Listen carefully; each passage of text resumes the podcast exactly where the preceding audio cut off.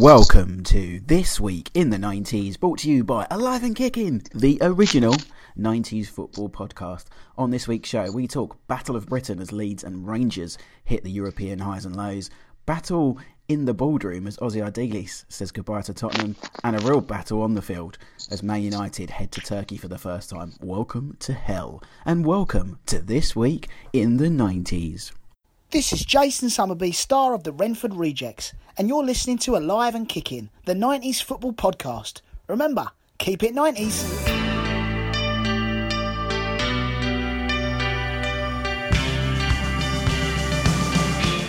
It's just a twosome today. Yeah, we um we dropped Joe during the international break. He was on international duty, and he's come back with a flu. So Joe is not with us tonight, but doesn't mean it's any less of the show. In fact, there'll be less Middlesbrough again, so you'll be very pleased about that. Um, but I have with me my old comrade, Mr. Matthew Chris, writer for a plethora of outfits, including some NFL stuff he's been doing today. He's been doing the other shaped ball, the egg shaped thing.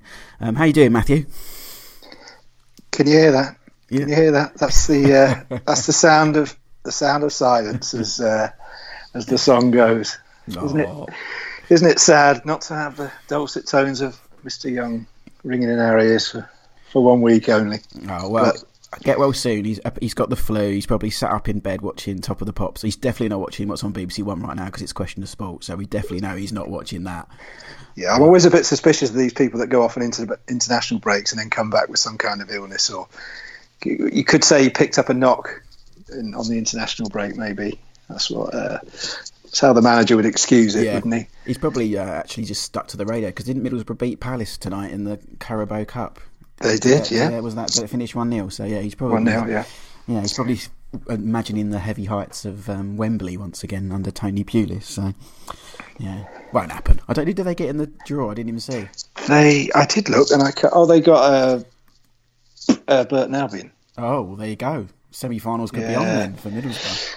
Yeah, so uh, well, well, for for the lack of Middlesbrough talk there is now, yeah, I know. We'll soon actually, be making up for it. In, uh, and we're actually sitting here talking about Middlesbrough, so that, yeah, let's not yeah. talk about that. Um, but let's talk about the '90s. I mean, we've been away a couple of weeks, um, unfortunately, just uh, some scheduling issues. I've been very, very busy on a new launch um, in my day job. Um, but we did the, the rivalry show, which I think went down very well. And we talked to Alan Smith, and, and you and Greg Lansdown um, had a head to head. But I thought that was that was a good show. Yeah, I, I, thought it was very sporting. I don't think yeah. we um, we we came to blows. You know, a la Wright or Schmeichel or Keane or Vieira. I thought it was all very sporting, probably because my dad's an Arsenal fan, hailing from North London, and um, I always had a bit of a soft spot for them years ago, particularly the Michael Thomas moment and uh, various other Arsenal Liverpool related incidents when United weren't good enough to be in cup finals or uh, battling out with Liverpool as Arsenal did in the late 80s and early 90s, I sort of uh, always sided with Arsenal on that on that um, in that case. So yeah, I, I, particularly I didn't particularly dislike Arsenal. So uh, all the the hype that we built up around that show, I I, I got a, a, lot of respect for the club. So uh, it did.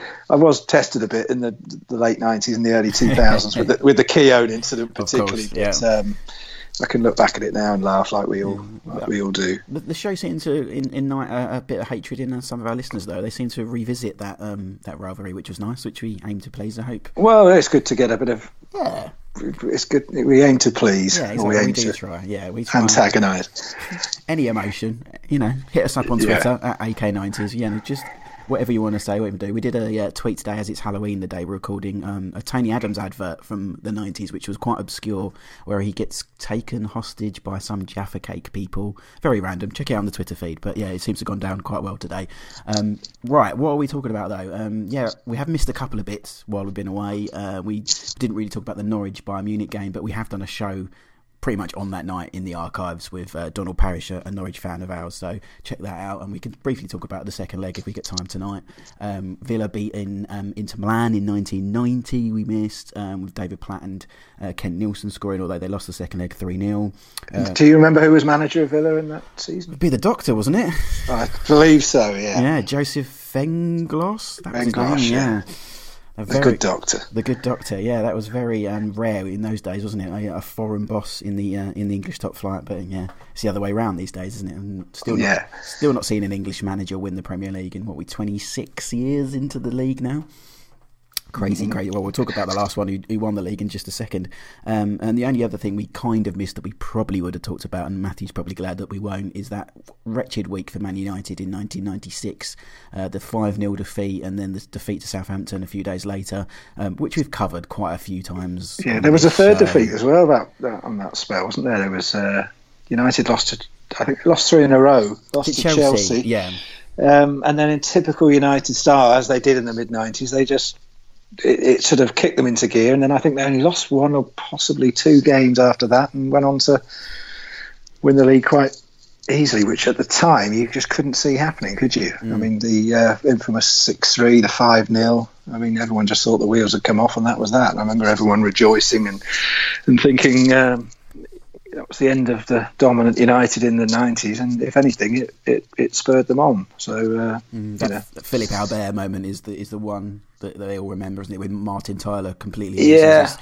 Philippe Albert has his kind of Gary Neville moment in the 90s, but yeah, I mean, Schmeichel was never prone to a bit of a lob, wasn't he? Yeah, Every well, when he was, I've said this before, when he was lobbed, he didn't have he went. Lob, he had a bit of a dying swan routine, didn't he? Yeah. He, uh, Euro '96, he did it. It was um, it was almost a case of if you're going to chip me, chip me, and, and I'm going to make everybody look at me as the ball flies over my head. So. There was another goal as well. I, I tweeted earlier in the week because there's also this week in the 90s that we talked about this game. I think a couple of weeks ago or a couple of episodes ago when Fenerbahce beat Man United, and it was the first European loss for United at Old Trafford. That's a chip, which I never realised as well. That went over uh, Peter Schmeichels, and again he does that kind of you know it's go, if it's going over me, it's going to go over me in style kind of motion. Yeah, absolutely. So, he, he, had that he, he, had that knack of sort of dropping his hand. Yeah. It was like a it's like a heavyweight boxer that had caught one right on the chin, and he, he just sort of fell back, uh, legs akimbo, and uh, yeah, it was it was almost an art form really.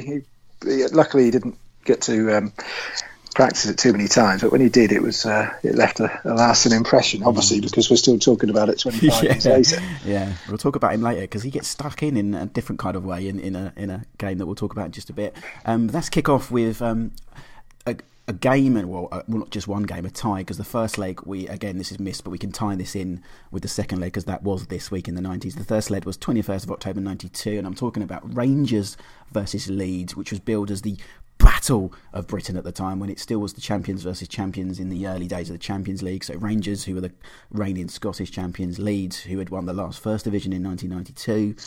I remember this. Uh, I think we really briefly touched on this a few episodes of This Week in the 90s ago, and as such a massive deal.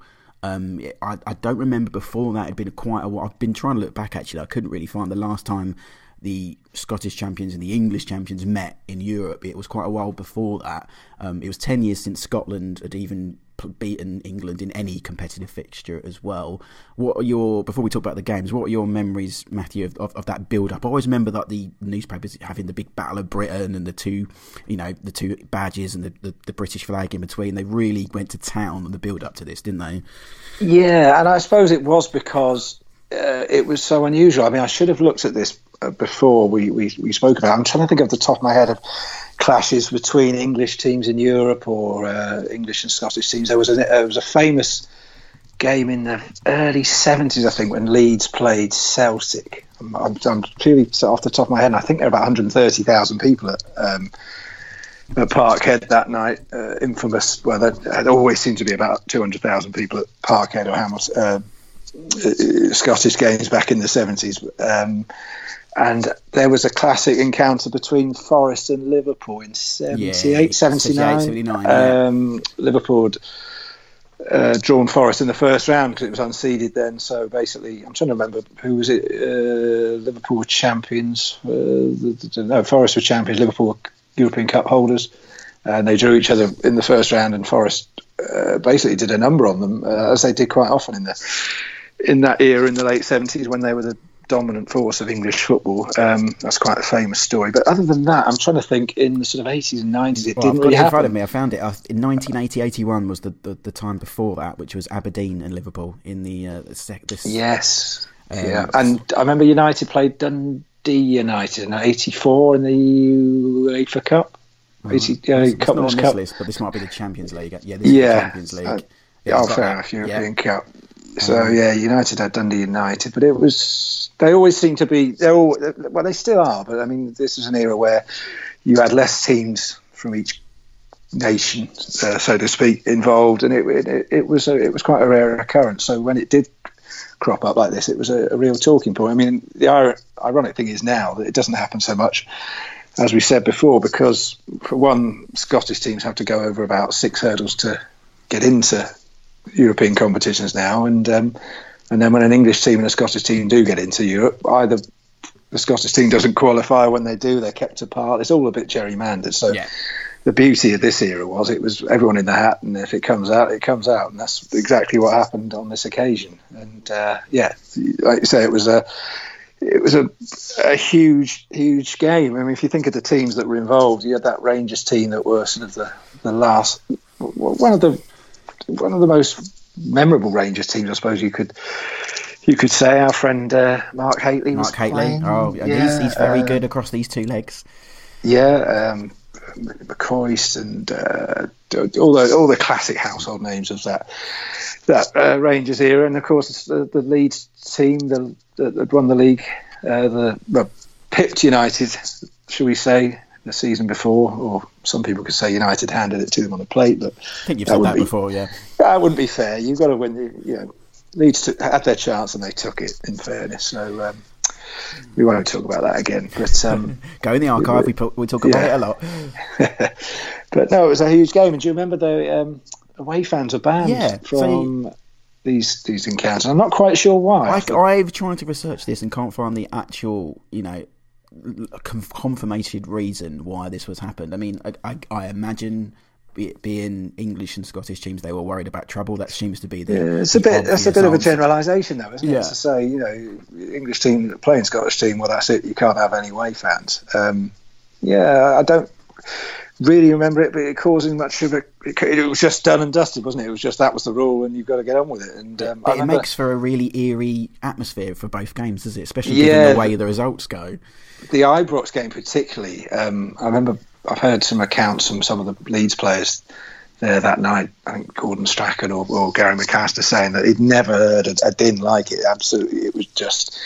I mean, I'm, I'm sure Ibrox is, is like that or was like that a lot back then. But he just said that it was an absolute wall of noise, and um, and it's something he, that, that he's never heard since. So. Um, it, it was the same at Elland Road, I believe, as well. But Yeah. um, I think Ibrox, the, the, the old nature of the stadium was a bit more enclosed, so it was probably um, it was probably magnified a, a, a few more times than um, Road. But um, yeah, and, and there was an early goal, was it? Was there yeah. not? the, well, yeah. Let's um, talk about the uh, the game. I mean, so there's forty two thousand fans at the the Ibrox, the first leg, twenty first of October, nineteen ninety two, um, so, and all Rangers. So like, you imagine the atmosphere. That's it's, not a half full ground. Forty two thousand fans. So you can imagine it's a very unusual atmosphere. But they were completely silenced, and they really, really were. If you watch the highlights um, on the internet, you can see how the, the crowd just shuts up because Leeds got off to the perfect start um, with a sweet, sweet volley from Gary McAllister, um, and a, a man, a name we haven't really mentioned a lot in here. One, a name that was very well renowned in the nineties and going into the two thousands as well when he's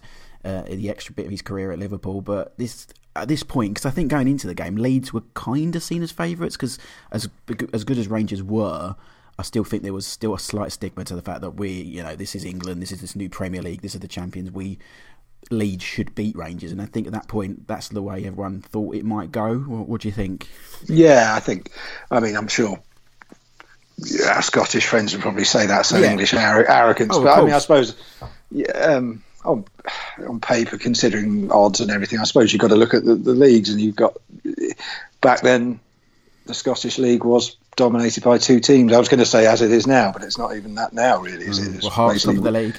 yeah, I mean, we'll see. But I mean, the last sort of five, six years, it's basically been dominated by one team. So you can see why there was a, a, a bias towards the English team. But um, but then saying that, how good were that Rangers team back then? I mean, I'm sure we'll, we've spoken about them before, and we'll speak about them get, again. I mean, they were they were a brilliant team. So um, This was yeah, this was pre kind of Gazza and Laudrup as well, wasn't it? Because you, yeah. you, you kind of think this was the first very good team, and then they went into that re- even better team for Mott just because you added that kind of flair of Gazza and Laudrup. But you mean you mentioned McCoist and Hateley, you had the stalwarts at the back like Richard Gough and Dave McPherson, um, Ian Durrant, who I always thought was a clever player, Stuart McCall, yeah, he was, yeah. Trevor Steven, yeah. who again probably an underrated player, always great for England. Andy Goram in goal was a Scottish number one. So this was really a, a solid, yeah. you know, a Scottish base when Scottish football was in a much better standard than it is now. Um, so they were a very impressive. Ian Ferguson was another one as well, and they kind of they had the who was the guy Peter Huistra as well for that bit of you know, the, the, Dutch guy. So they, it was a strong, strong team, and um, but but they took the lead, and then. As far as own goals go from goalkeepers, when you th- when you see uh, a goalkeeper with an OG uh, next to him at the end of a scoreline, you kind of think, oh, it's probably hit his head or hit the back of his and um, and gone in off that. That's what normally happens. But this is an absolute cluster from John Lukic, isn't it? This equaliser. Yeah, yeah. I mean, like you say, it, it rarely. I mean, you you only really have two types of own goal from a goalkeeper, really, and uh, and this this is the other one, really, isn't it? Um, the uh, the attempted punch stroke clearance that goes the wrong way and goes into the net. Um, yeah, I mean, one in a one in a hundred chance, if yeah. not more. Um, I'm trying to think of any other famous incident. I mean, so you can think of plenty that have gone in off the back of the head, mm. and, and, and, always a bit harsh. You, you, could almost argue shouldn't be given his own goals, but um, but this one, the uh, the usually reliable Lukic. Um, I suppose he got his angles wrong. That's the only way of yeah, no, the only way of putting it, really. But that, that put Rangers back in, and then they got the winner on this night. Um, a bit of a scramble from a corner, big Dave McPherson header, and then Ali McCoist doing what he normally did best for Rangers as well uh, in on the rebound to give them a two-one lead going into the second leg, which was on the fourth of November at Elland Road. Uh, a little kit geek interesting fact is that Leeds wore the away kit for the away leg, but wore the obviously their home kit for the home leg, meaning they didn't really need to wear their away kit. I'm not one that's ever got a problem if teams wear their away kit when they don't have to. It's an away kit; they can wear it. But just thought that was a kind of a little geek fact. Two great kits as well. Yeah, you, I was going to say I'm surprised you didn't mention the classic uh, Rangers. Oh, I know it was a template kit, but I mean it was of a it was of a it was of an era, wasn't it? Yeah. It was a, it was a, a, a, relatively new template, wasn't it? It was, yeah. came in during the teamwear. I think this was Adidas teamwear. I think it was called. Yeah. So uh, yeah, I know it was the two off the top of my head. I'm thinking it was the two shoulder sashes, yeah. wasn't it? The two. Liverpool had the same at the time, and yeah, yeah. One of my favourite Liverpool kits is the green version of they had, which I think is this. Yeah, it would have been this season, uh, 92, 93, which is one of my favourite kits of all time. The green away kit with the big two Adidas. But yeah, it was a very much template of the time because the '94 World Cup then had the next version of that, where a lot of teams had the same kit as well. But yeah, no, I appreciate that. Um, the second leg then, uh, Elland Road, Leeds still probably considered in the tie at 2 1, especially with the away goal. But two minutes in, another early goal. Um, this was a this is one of those goals that I'd completely forgot about, kind of forgotten goals in the 90s. What a sweet volley from Mr. Hateley. Well, I mean, what can you say about Mark Hateley apart from being a thoroughly decent chap and a, a good company at our live show back in the summer? But um, yeah, he was he was a powerhouse, wasn't he? I mean, he, he, had a shot on him. He was brilliant in the air, and um, it, maybe looked upon it as being in the twilight of his career back then, which I suppose he was. In fairness, um, I mean, what would he have been back then?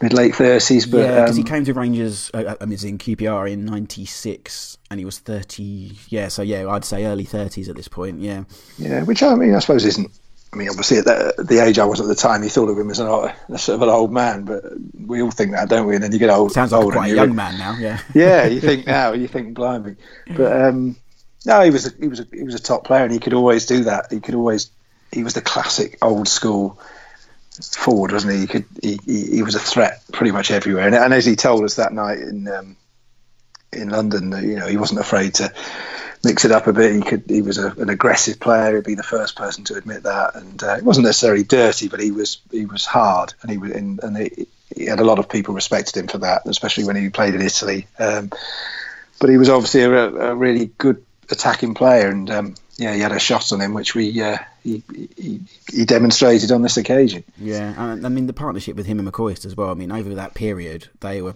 so prolific for Rangers. This was a, a period where they completely dominated This is the in, this is in midst of the the nine in a row titles that they had in Scotland uh, over Celtic. So this was a, a, prolific partnership, and it's that partnership that gets the second goal um, on the hour mark. Uh, Hateley crossed, and again McCoist um, in the right place at the right time, and that kind of killed the game off there and then. I think Andy Goram pulled on a couple of saves before Eric Cantona scored very late on, which was by then game over. But over the two legs, I think Rangers were very much worth the win, weren't they?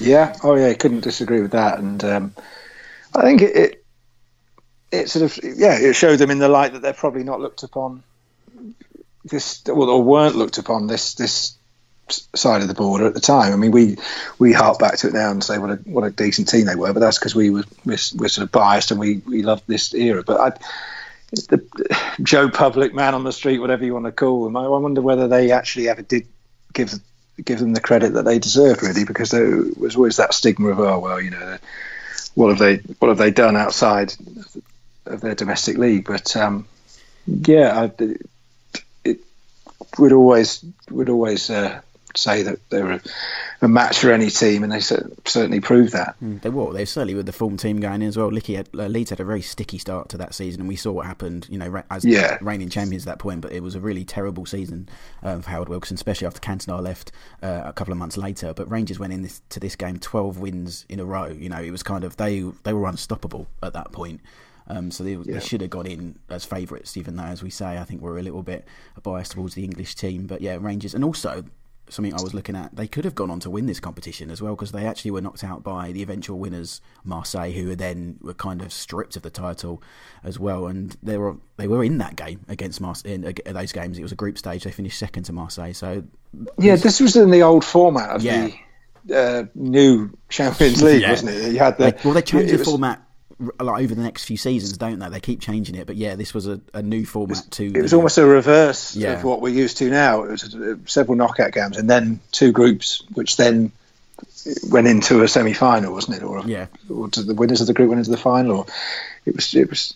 I think it was the top two. When we should know this because we spoke about it the other week. But um, yeah, and I do remember Rangers having a good go and uh, and yeah, probably could have could have and should have, have have done better. Now, as we know, all know what happened to Marseille, then uh, there might be a, you know, a few sob stories there, I suppose, in hindsight. But no, it was the, um, yeah. So it was the top two from each group that went on to the final. So yeah, Rangers were a point they left behind Marseille in that, and uh, what a strange format that yeah. is. Thinking about it, what a, sort of anti-climax to have. I mean, in any format, in any tournament, you should always really have a semi-final, shouldn't you? If not a quarter-final. Yeah. But to to get rid of that and just have the two group winners go through to a final is a real dampener. I mean, no wonder they scrapped it. I mean, they've made a balls up of it in the years since, but I mean, that really is the worst thing you could do, isn't it? Because you're just you're depriving everybody of the excitement of a proper knockout a, football, a, proper yeah. semi-final. Yeah, so mm. well, no wonder. Looking at those teams is really interesting though. So in Group A was Marseille, Rangers, Club Bruges, and CSKA Moscow,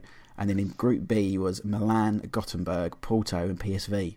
Not many yeah. European heavyweights at that point, but I suppose that's when all the champions were involved. So you're not going to get your, your, your three or four teams from the same country. well, you? no, I mean that's the thing. I mean going back to the like I said, I took it back to the late seventies when we first started talking about it. But you look back at some of those cup runs of teams that English teams beat to get to the Euro- various European Cup finals. I mean, Liverpool particularly in the seventies and eighties, and you think you look back and you go, didn't play many, but not many names there. But you've got to remember they're all there on merit, and mm. they're all champions of their uh, respective leagues, relative yeah, respective leagues. And I mean, I've said it, I've said it earlier on. I mean, it, now it's almost choreographed that we have. We're so used to thinking that you're not really uh, a valid winner unless you've beaten Barcelona or Real Madrid. I mean, it was mentioned last year when Liverpool got to the final. People, I mean, apart from City, people going, "Oh, they got the easy route and uh, they got Roma and all that." But you think, well, you've still got to beat these teams, and just because you're not playing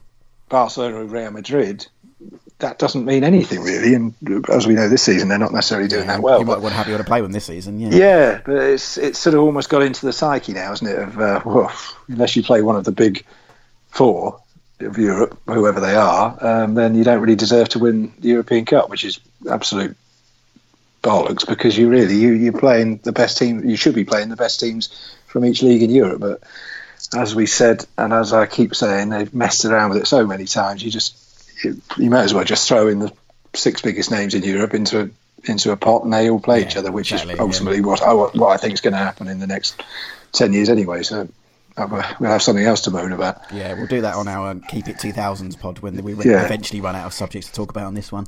Um, saying that, though, the, we talk about the teams. The two top scorers in that competition that season were Romario and Marco van Basten, who's his birthday today. So, I mean, that says it all about the calibre of players that are in those teams. So, yeah, so Rangers Celtic, yeah, as I said at the top of that, I remember it being such a big deal, but in the end, it was the Scottish side who was celebrating and went on. Uh, they also won the league that year in the Scottish, of course they did. Um, let's move on and talk. Um, let's, let's, go back to domestic matters. Uh, we will go, we'll right back into Europe in just a second. Um, we're talking about um, a sacking here um, from Ossie Ardiles. So it was the 1st of November 1994. Ossie Ardiles ended his reign at Tottenham. A bit of background on this. Obviously, Ossie Ardiles, a legend of, of Tottenham and of, football in general, obviously part of the a great Argentina team in the 70s and, and going into the 80s. Uh, he was he was appointed manager in the summer of 1993 after resigning from West Brom. We'll remember Ossie going to Wembley and all that Spurs tradition that he had. Um, the 93-94 season didn't go as well as they hoped. They finished 15th, and Tottenham only avoided relegation on the penultimate game of the season against Oldham. Uh, they had a seven-game losing streak during the season, which was the worst of any Premier League team that campaign. Teddy Sheringham was injured for most of it. So 1994, the summer, Alan Sugar really splashed out um, bringing in Jurgen Klinsmann, which we've talked about extensively on here. Go in the archives and find it out, as well as Ilie Dumitrescu and Gica Popescu. The famous five was born, and but it didn't all end very well. Before we talk about that in general, um, Matthew, what are your abiding memories of Ossie Ardiles? I mean, you, you're, we make no bones about it. We talk about the 80s in here, very big player. And then, what what do you think of when you think of Ossie Ardiles? Well, I mean, he was from an English football point of view, he was one of the pioneers of uh, uh, what we now know as foreign imports mm. coming into the game. I mean, when him, he and uh, Ricardo Villa arrived uh, in English football following the World Cup in '78, they were very few and far between. Um, I mean, he had the odd, the odd exception, but I mean, they were almost um, ridiculed. Really, not not necessarily those two because they were top class players, but foreign players was almost ridiculed. The sort of uh, foreign sort of coming over here, taking our jobs kind of attitude.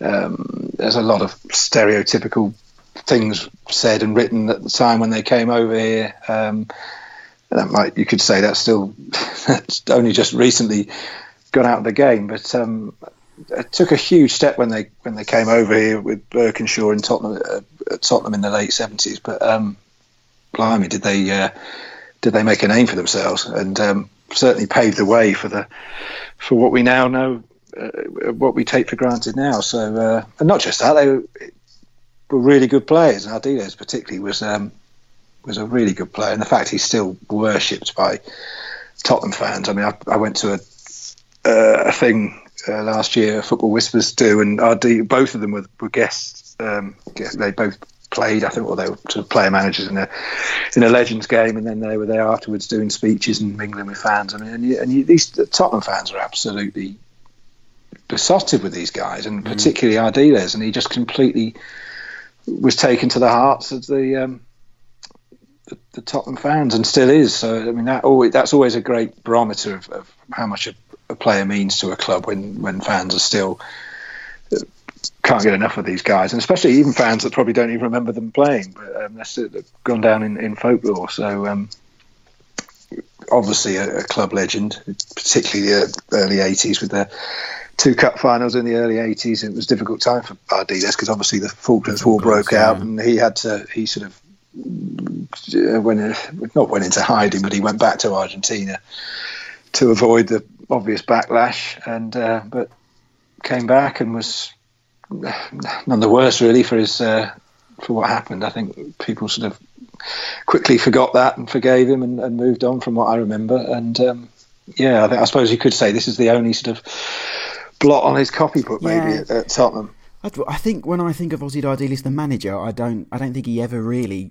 performed. I, you know, he had some minor success at Newcastle um, uh, and at Swindon. Didn't do very well at, at West Brom, but I think he's obviously the reputation and the way he was revered at, at Tottenham got him this job. Um, he did have a, a, playing spell at QPR in the late 80s as well, which not many people ever remember. It was, I think, maybe 15 games he played for Rangers towards the end of his career, which is a nice quirk to his um, career that no one ever really thinks about. And I always go, yeah, he played for QPR too. But um, you could you could insert any name there at the end of their career, could you not? it's just one that no one ever really knows because it, it's yeah. you know, he's so associated with um, with Tottenham uh, in England, and then the, the, clubs that he managed. It's just one they always go, "Oh, did he really?" It's like Peter Reid played for QPR as well, randomly, not not to very great extent, but uh, that mid '80s team had some random names in it for sure. They must have a great pension scheme there. I mean, you think all the great the players that have gone there, and um, I think Ji-sung uh, Park's still living off that as well. Yeah. yeah. Um, what do you remember him as a manager though? Because I mean, it, as we say, it didn't work out for Tottenham here. So they started the season with this. You know, I think we've mentioned the famous five um, before on here, which were Jurgen Klinsmann, Teddy Sheringham, Dumitrescu, Darren Anderton, and Nick Barmby. Kind of all out attack. It started the season with wins at Sheffield Wednesday, the famous Jurgen Klinsmann diving um, celebration, a win at Everton, then only two wins in the next nine. It, it was kind of all out attack a la Keegan, but very much yeah. not defence. Well, I was going to say that in a way, they, these were almost the original entertainers, weren't yeah. they? Before the um, before the, the, famous Newcastle team that we've spoken about many a time. The, these, this Tottenham side was seen as the the forerunner to that, but ultimately not as successful. But from a um, from a neutral point of view, they, they were fantastic to watch because it was the old adage at the time that they might score four, but they're dead in three. And I mean, they were. Um, I haven't got the that those league games in front of me, but the results were. I mean, they did seem to ship a lot of goals while scoring a lot of goals. So um, probably wouldn't have been seen nowadays. That doesn't seem to be as uh, as much as a, a, problem as it did then. But I mean, you know, now you, I mean, again, you look at Liverpool and everyone, maybe not so much now, but last season and the season when they nearly won the league with Suarez, it was almost looked upon as a good thing to be so gung ho. But um, that then it was almost, uh, I think most people realised it just couldn't carry on like that because ultimately it would catch up with them, and it, and it did. But um, I don't think Ardiles alienated anybody from by doing that. I think um, I think most people loved him for it, and I'd be interested to know what, what, Tottenham fans think of it. But I wonder, I bet even they probably now think, oh, you know, that was a almost the good old days, despite the fact they didn't didn't lead to much. But in terms of what happened on the pitch, it was it was pretty good to watch. No, it was. I remember him being very. I mean, I was a big fan of Ilie Dumitrescu because he was someone who came from the '94 World Cup back then, as we've talked about before in here. When you, you know, when players make a name for himself at a World Cup, that was always so unique. The Schillaci factor, as we like to call it on here. Um, we didn't know much about Dumitrescu and Popescu, but they they came in. He, uh, they didn't pull up any trees. He went on to West Ham as well, did he, Dumitrescu? But him with Teddy and obviously Jurgen Klinsmann was such a big deal. Young Anderton and even younger Nick Barmby. Uh, it was great to watch. Um, those games you mentioned, though, they lost 4 1 to Forest. They lost 5 2 to, uh, to a very average Man City team at the, at the time. And, and the, the, the last game was a 3 0 defeat in the League Cup to Notts County that was the, the writing on the wall for Ossie Ardiles, and, and he was given the boot by Alan Sugar because they went into this season with the possibility of actually having minus 12 points as well. But that um, uh, financial irregularities, but that see, that they escaped that after an appeal, and, and it didn't make a difference in the end because Ossie Ardiles' team didn't quite make the grade. Um, he was replaced by Gerry Francis, much to the uh, disappointment of QPR fans like me, um, and they reached the FA Cup semi-final and eventually finished seventh in the league. Um, so, I mean, it kind of says it all. Nothing changes, eh? Yeah. I mean, it's it's it's funny, isn't it? Because you look back at that Tottenham team, and it, um, I don't know. It's just you wonder what it wasn't really a golden era for the club, really, was it? I mean, I don't know what I suppose the golden era we I think of is still the sort of early '80s, but it seems to be many a false dawn really for Tottenham in the '90s, wasn't there? There's, sort of, there was always a promise, and then uh, it never really, never really led to much. But I suppose you could say that is still the case today. But not picking on Tottenham particularly, but I just always remember there was that sort of the beginning of the season, particularly this season, there was a, a lot of expectation around them, and uh, rightly so. But it's, it's a lot of uh, a lot of dashed hopes, I suppose you yeah. could say. I think this season was very. It was like the nearly season, especially for Tottenham, because that we. I think we've talked about this before. The, the semi final against Everton, everyone wanted yeah, this Man United. It was Tottenham the, yeah, the, the, dream final, yeah. And it never really happened, and they, the league form never quite got there. In the end, they finished seventh. I mean, in a kind of way, I'm, I'm blaming Ossie Ardiles for the uh, the demise of QPR as well, because Gerry Francis, you know, left us. We got relegated a season later and didn't see the Premier League again for like 16 years. But you know, it's fine. He's a former he's a former Ranger, so I let him off. Um, but yeah, Ossie, end of Ossie Ardiles' uh, Tottenham reign. And, I mean, he's had a, an eclectic managerial career after that. I was just looking at the teams because he never came back to England to manage, but he's managed teams in Mexico, in Croatia, Japan, what some other uh, Israel, or some team called Beitar Jerusalem. So it, it kind of shows that he was never really cut out to be a manager, was he?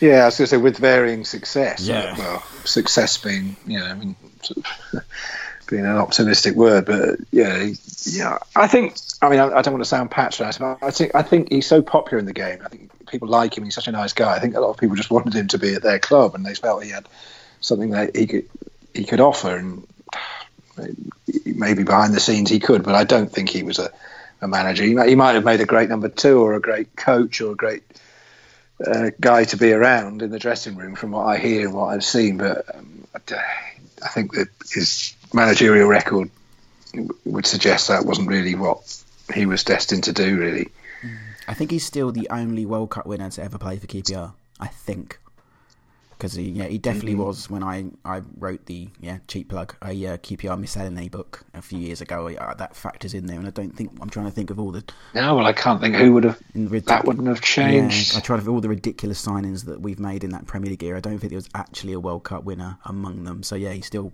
probably the only QPR uh, World Cup winner to play for QPR. So there you go, FAC fans. Um, let's go back into Europe then on our final subject tonight. Um, this I didn't really think much of this story. I knew of it, and I, I was just going to use it as a tidbit at the end. Then I found this clip on YouTube, which I, I sent to you earlier, Matthew.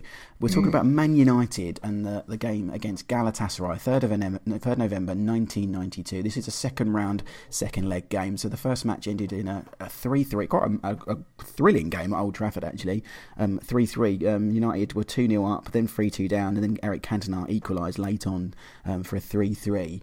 Um, but this famed for a pitch invader running on the pitch and getting manhandled, of course, yeah, aggressively by Peter Schmeichel, almost tossed into the crowd. Yeah, if you ever remember, yeah, you don't want to cross that. Big Pete on that one. Um, no. But this isn't really about the game. It's about this trip because obviously we're still in the early days of Europe. English teams being back in uh, Europe, we hadn't really seen uh, an English team go to Galatasaray at this point um, the hostile atmosphere they'd heard about. But watching this video that we found in YouTube and reading about what had happened, um, it really was bloody hostile out there. We always hear about the welcome to hell, but it was unlike anything I think those players had seen at that point. Um, what do you remember about the, the tie in general at first? I mean, it wasn't, it wasn't a game you were you're thinking of going to at any point, was it? Um, not this one. No, I'd, I'd, been. I went to Barcelona uh, in the following, following season. Yeah. Um, no, um, I mean it was it, for United. This is a sort of momentous uh, tie, really. Um, obviously, other people might not might not think so, but um, the funny thing is, looking back at that video, because I mean, it, everyone talks about how hostile it was, the reception at the airport, the the, the, the coach journey, the, the, stadium. The only thing that ruins it slightly for me is is when you watch this clip that you sent me earlier. I'm sure you've shared it out, but the players almost look slightly amused by yeah. it all and almost not too phased. Which, I don't know, is it nervous laughter though? Well, I don't know because when at the time the word coming back, um, because bear in mind you didn't really see any of this footage. The word coming back was it was just the most horrendous thing, and, and players were fearing for their lives. And in all seriousness, a lot of fans got quite a bit of bother that that trip. About 160 odd United fans were rounded up from their hotels the night before the game, imprisoned without charge. Several of them stayed were in prison for a couple of months. Um, and it's actually David Mellor that flagged it up when he he was host of 606 at the time. And 606 had gone a little bit sort of middle of the road after Danny Baker had had left it in the early 90s. And a lot of United fans got on to him, and he, he brought it up in Parliament. And uh, you speak to United fans, uh, Andy Mitten, the editor of United We yeah. Stand, he, he talks about it. And you know, there, there, was this era of basically you went away in Europe at the time and you took your life in your hands, which I mean, you, you still do to some extent. But uh, famously, the, the the, the rumor had it, rumor was at the time, and this was a, uh, an accusation that the United United had ran a supporters group to go to the game, uh, 500 fans, what have you, uh, tickets through the club, uh, as as still is the case now. But several hundred United fans went of their own accord, which still happens now because people don't necessarily want to go on a coach or with the, the club. And those fans were all rounded up and arrested and thrown in um, thrown in jail for quite some time. And at the time, some fans were accusing the club of basically grassing them up. Some people said it was because the police suspected that they were troublemakers because they weren't going with the club. And, and there, there was a long sort of legal case, and the government got involved. And some some of these guys finally got out of prison after a good few weeks in sort of a, in a hellish situation.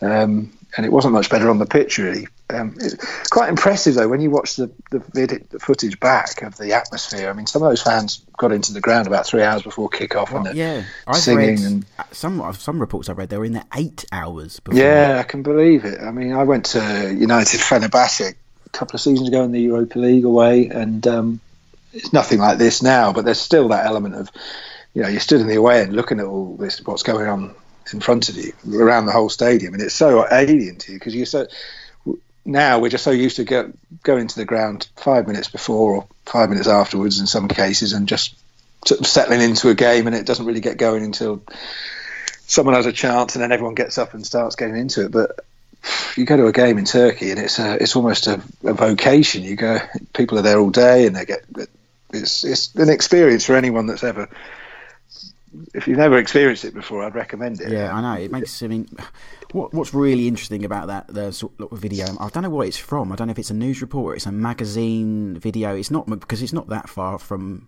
the Inside United type. Yeah, and, and it had it's had quite a lot of behind the scenes mm, footage, so not it? I wonder if it's some sort of in club thing. But I mean, because in between the kind of the, the sort of talking heads about with Gary Neville talking about how hostile the atmosphere is as an 18, 19 year old. You got Paul Ince talking about how much he loved the country. yeah, well, well, I mean, I will say, I went to Istanbul. Oh, I've been. It's first up. It's a brilliant city, yeah. and it's and it is.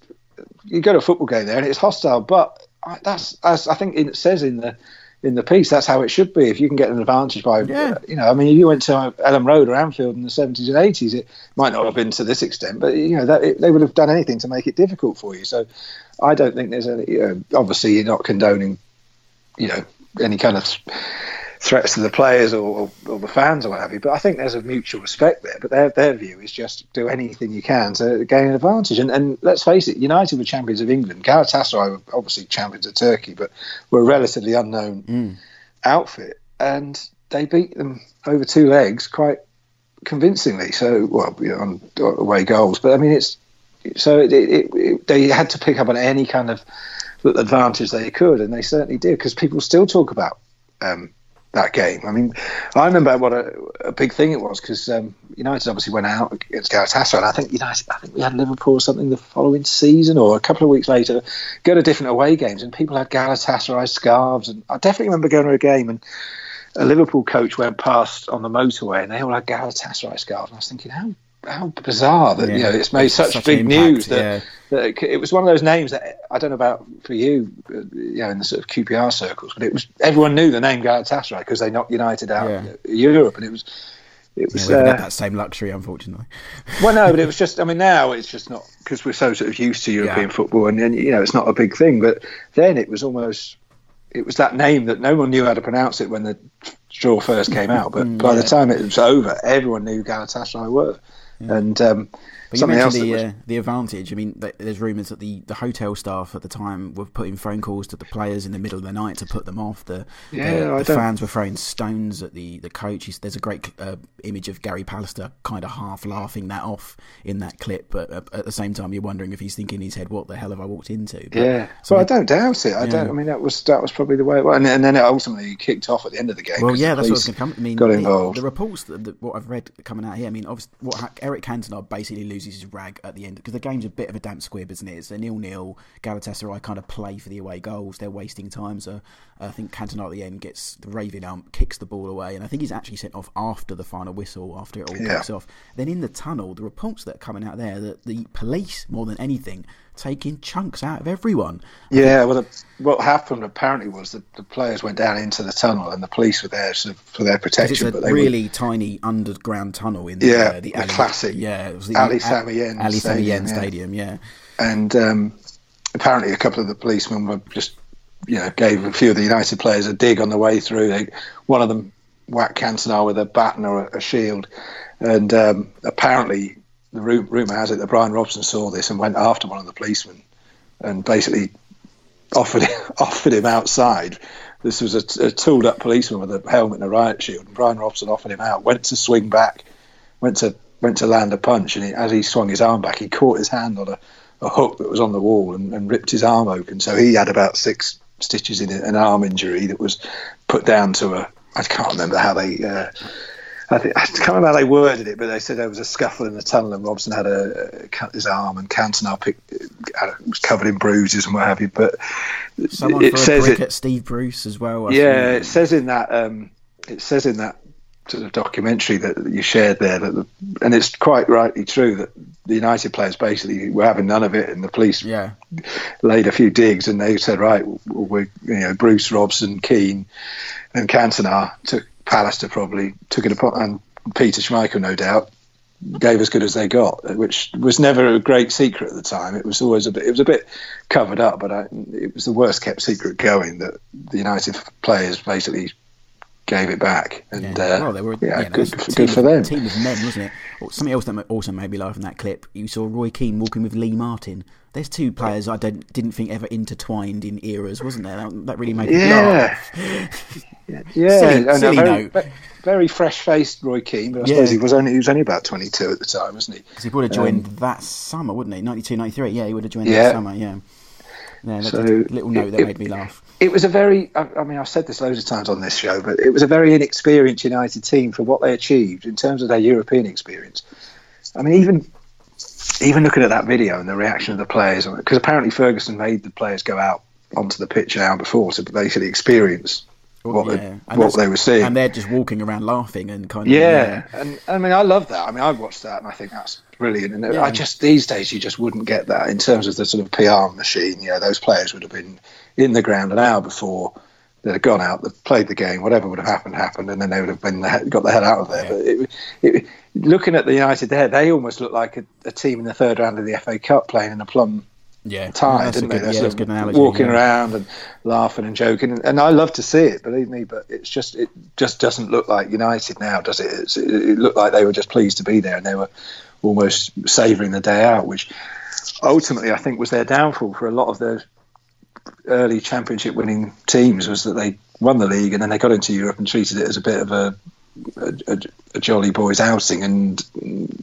got found out on more than one occasion. I mean, they're obviously on the receiving end of a hiding at Barcelona, which is, they, uh, I think, this week in the nineties as well. But I, we had it's a game we talked about quite a lot, which yeah. we included on this week's show. But um, yeah, a few high profile. We spoke the other week, didn't we, about the Gothenburg game? Yeah. And there were quite there were a few real high profile slips from United in Europe, and it did take them a while to I really to really I think we said that they obviously had the foreign player rule, but then so did everyone else. So I think they just did.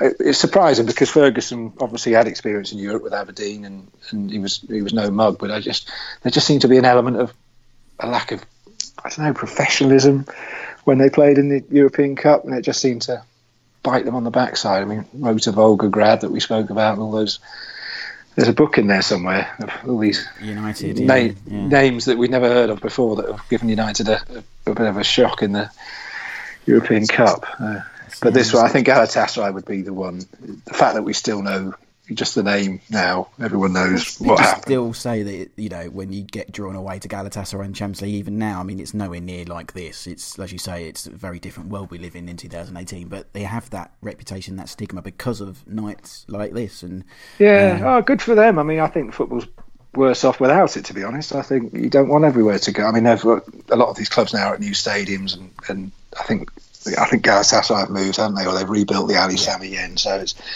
um, it, no doubt it's not the same as it was, and um, I think that's a shame. I mean, again, without I'm not condoning violence, but it's just you, you want you want to go somewhere and, and be shaken up by it, and, and, and it to be an experience. That's the whole point. Otherwise, you know, like we say, it's all just going to become very samey, which it, you could argue it already oh, has. Yeah, we're already there. Um, to, to, tie a bow on this, I loved, I loved Alex Ferguson's comment on it when he was asked about it later in the season. Um, he asked what was the atmosphere like. He just laughed and said, anything if you've experienced a wedding in Glasgow.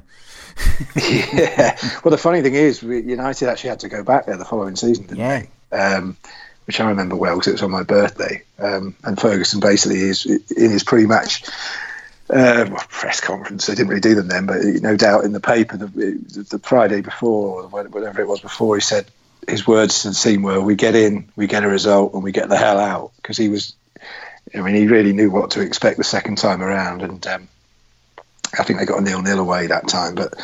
Um, again, it's a case of live and learn, and they did. And, and, when it when it happened again, they had to go back. I don't think they were as wide-eyed and, and, and innocent as they were the first time. So it, it, took them a good few years to take these experiences and, and learn from them. Mm, indeed. Um, sticking with Europe, and just quickly before we go, I said at the top of the show um, we missed the Norwich game because um, the second leg was the third of November, uh, 1993. Um, it's, I mean, these games always remember for the first leg, the first English team to win Bayern Munich, the Jeremy Goss goal, which is always revered, even though it's not even the winner. It's the Mark Bowen header that later on that gets the credit. But Jeremy Goss also scores in the return leg. Um, just quickly, Matthew, what do you remember about that? I mean, I remember it being a massive deal. Yes, Norwich in that beautiful kit, but little old Norwich, no disrespect to any Norwich fans listening, winning in Munich, it's it's one of those great fairy tale stories of Europe, isn't it? Yeah, and, that, and, again, talking of old stadia, that classic old oh, yeah. Olympic Stadium in Munich, that, that, vast concrete bowl that it, it, it, was or still is, I assume. Um, yes, I don't know, without wanting to sound nostalgic, which is ridiculous, really, being on a '90s podcast, but it just, it just uh, European contests just seem to throw up, well, just that contest, yeah. then, didn't they? And um, you know, we're just so used to it now, and it was so it's so, so sort of dumbed down. But the thought of Norwich um, playing, you know, such a playing Bayern Munich and beating Bayern Munich, and then they they went on to have Inter Milan, didn't yeah, they? After yeah, not Inter Milan, you know, them out, didn't they? Yeah, yeah, and it's just it's just. Um, I mean, obviously, it'd be a, he- a, heck of an achievement if they did it now. I mean, especially considering they're not in the top flight. But I mean, you know, if, if a team like that did get into Europe now. I, but then it's just it's been so watered down by yeah. so many teams. This whole thing of concentrating on the league and you know well, uh, what team are they going to yeah. put out? Yeah, I mean, yeah, exactly that. And I mean, I remember a few years back, Bolton getting into Europe, yeah. and then they didn't take it seriously. And Villa under O'Neill, and you think, you know, I think it's just had such a just such a long lasting knock on effect. Yeah. Well, I remember um, when was it Portsmouth played AC Milan in Europa League one year, and that didn't seem as big as it should have been. No, but I mean, you're running the risk of oh well, it's not the same as it was, like, you know, or the cup yeah. final isn't it? Which I suppose does happen to every generation. But I do think it has been tainted. I mean, the cup final has been tainted because no one really wants cares about it. It's been played at all different times. It's been messed around. Of course, it's going to be tainted, and that does seem to be the case with European competitions. It's almost it was almost like a inconvenience of Burnley this year. And when they got knocked out, it was almost. I mean, talking of Battle of Britons, they had Aberdeen, Aberdeen didn't they? Of course. Yeah. And it was almost seen. I mean, that game would have been huge mm. if that was in the nineties. If Burnley, yeah, uh, the, the, equivalent of Burnley, I mean, if that Norwich or who, you know whoever finished sixth or seventh had uh, Aberdeen or a Scott equivalent, that would have been a massive game. But it was barely even barely even mentioned. And then when they did lose, it was seen as a, oh, a blessing in disguise, which I can't stand. I think that's yeah ridiculous way of looking at it. But I mean, Jeremy Goss wrote his name into Norwich folklore. I mean, anyone of our era just instantly knows the name Jeremy Goss from this this game. I mean, he scored a fantastic goal against Leeds that season as well, which I always remember. But did yeah, that goal, great, great kit as well. Yeah, great kit. I mean, you look at the and again, no disrespect to these players, we've had some of them on the show, but the likes of Spencer Prior, Ian Butterworth, Ian Crook, Mark Bowen, you know, against the Christian Ziegers, the um, yes. Lothar Matthäuses, the Thomas Helmers, it, it was such a mismatch, and it's such a like you say back then it was such but, a big deal. But then English teams or, and British teams had a, a pedigree for doing that, didn't yeah. they? I mean, you look at you look at the going back again to the 80s and the, 70s. I mean, with the exception of, of, Liverpool, who were dominate so dominant. But I mean, you had Forest going and winning two European yeah, Cups. You had Aston, yeah. Aston Villa. You know, it's it's it was it was almost a sort of a a way of playing teams. There was these teams, these giants of Europe, were so super confident. They almost felt like the game was won I mean, I mean, I said Liverpool were dominant, but I mean, you remember them going to Rome in '84 and winning in on Rome's home ground in that sort of atmosphere. I mean, the, it was almost a, it was just a mindset of English teams, wasn't it? And uh, that just seems to have gone. But this this was probably the, the, the last of that era, I'd say. Mm. Um, and good old Mike Walker. Whatever happened to Mike Walker, eh? Yeah, yeah. Well, Ever, well keep, Everton happened to. Yeah, I was going to say he's not he's, uh, he's, not thought of too well around these parts. Yeah, so, uh, poor old Mark Walker. He had his moment yeah. in the sun, though, didn't he? Um, well, let's wrap that up. For I don't think we, there's anything else we missed. There's probably a couple of little tidbits, but um, I'm sure we've covered everything there. Jeremy Goss go down in Norwich folklore, but remember Mark Bowen. Don't remember him as Mark Hughes' assistant manager though. I don't remember him for that. I think he still is actually. Worst, yeah, I think he I think he's followed Hughes everywhere yeah, he's gone, hasn't he? He's worst manager in the league. um, anyway, that's that's wrap things up. Matthew, where can people get in touch with you if they want to read any of your articles on whatever you're writing about these days? yeah, um, I've got a piece coming up soon about the Intertoto Cup. Oh, actually, you bloody so, love uh, the Intertoto Cup. Yeah, I think I took my cue from you and Joel. So oh, uh, that, yeah, we did that show, didn't we? Yeah, I'm thinking yeah. the, the Anglo Italian Cup is the one you, you love. But yeah, yeah. Oh, I've done a piece on that as well. Yeah. Don't worry. Any, anything we've discussed, I've I've, I've monetised somehow. we'll have to, we'll have to um, do the Zenith data systems in detail at one point. Yeah, yeah, or they also whatever it was in the nineties. Was it the ZDS in yeah, the nineties? Yeah. It was, wasn't it? And then Although, also she also windscreen. Yeah. That, that, means a lot of Middlesbrough going our way, so maybe we won't. Oh yeah, well I think I'll sit that one out. um, yeah, it's at Matthew J Chris on Twitter. Brilliant. You can follow myself at Ashrose UK, or more importantly, follow the show at AK90s on Twitter and at AK90s Pod on Instagram. Um, we'll be back next week with more This Week in the 90s. Plus, we've got an exclusive interview with former Liverpool number one Bruce Grobbelaar coming up on a future show. So look out for that. And you'll be able to win a copy of his brand new autobiography just in time for Christmas. But until then, I've been Ash Rose. This has been This Week in the 90s. Until next time, keep it 90s.